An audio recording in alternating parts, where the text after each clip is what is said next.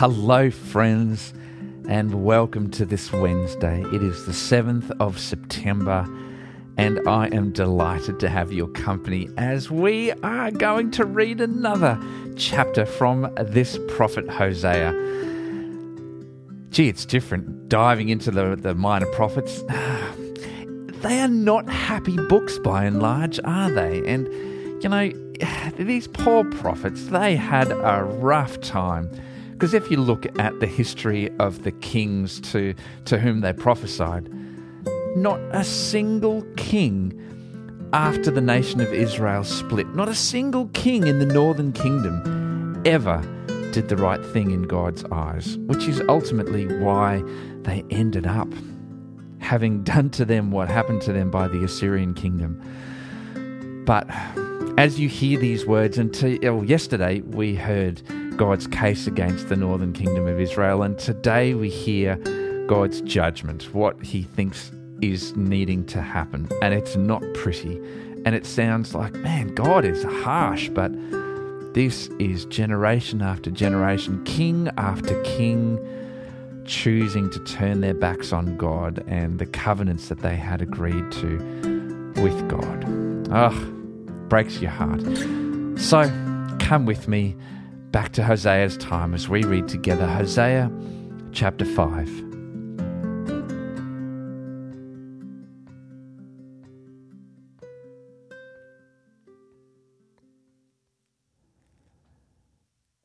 Hear this, you priests Pay attention, you Israelites. Listen, royal house. This judgment is against you. You have been a snare at Mizpah, a net spread out on Tabor. The rebels are knee deep in slaughter. I will discipline all of them. I know all about Ephraim. Israel is not hidden from me. Ephraim, you have now turned to prostitution. Israel is corrupt. Their deeds do not permit them to return to their God. A spirit of prostitution is in their heart, and they do not acknowledge the Lord. Israel's arrogance testifies against them. The Israelites, even Ephraim, stumble in their sin. Judah also stumbles with them. When they go with their flocks and herds to seek the Lord, they will not find him he has withdrawn himself from them. They are unfaithful to the Lord. They give birth to illegitimate children. When they celebrate their new moon feasts, he will devour their fields. Sound the trumpet in Gibeah, the horn in Ramah. Raise the battle cry in Beth Aven. Lead on, Benjamin. Ephraim will be laid waste on the day of reckoning. Among the tribes of Israel, I proclaim what is certain. Judah's leaders are like those who move boundary stones. I will pour out my wrath on them like a flood of water. Ephraim is oppressed, trampled in judgment, intent on pursuing idols. I am like a moth to Ephraim, like rot to the people of Judah. When Ephraim saw his sickness and Judah his sores, then Ephraim turned to Assyria and sent to the great king for help. But he is not able to cure you, not able to heal your sores. For I will be like a lion to Ephraim, like a great lion to Judah. I will tear them to pieces and go away. I will carry them off with no one to rescue them. Then I will return to my lair until they have borne their guilt and seek my face in their misery. They will earnestly seek me.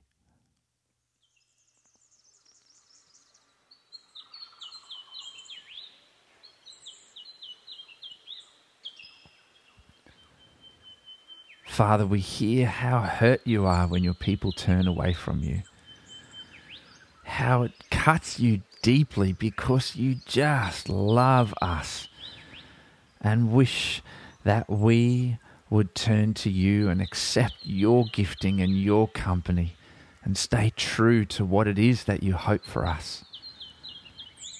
And Father, even in the midst of your despair, as your anger is palpable, Lord, we see that ultimately you do all of this in hope that still your people will turn back to you, that we will earnestly seek you. Thank you for your Father's heart, that you are not angry for anger's sake, but your anger is turned to hope that your people will come back to you. Father, we turn back to you. And we are sorry for those times when we just mess up and turn away and follow our own desires and our own heart and our own priority. And thank you that you always reach out, you always draw us back.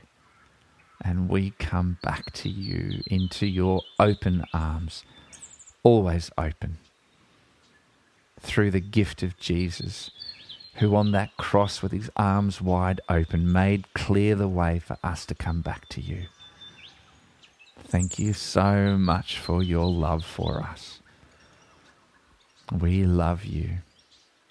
And we pray this through that saving name of Jesus. Amen.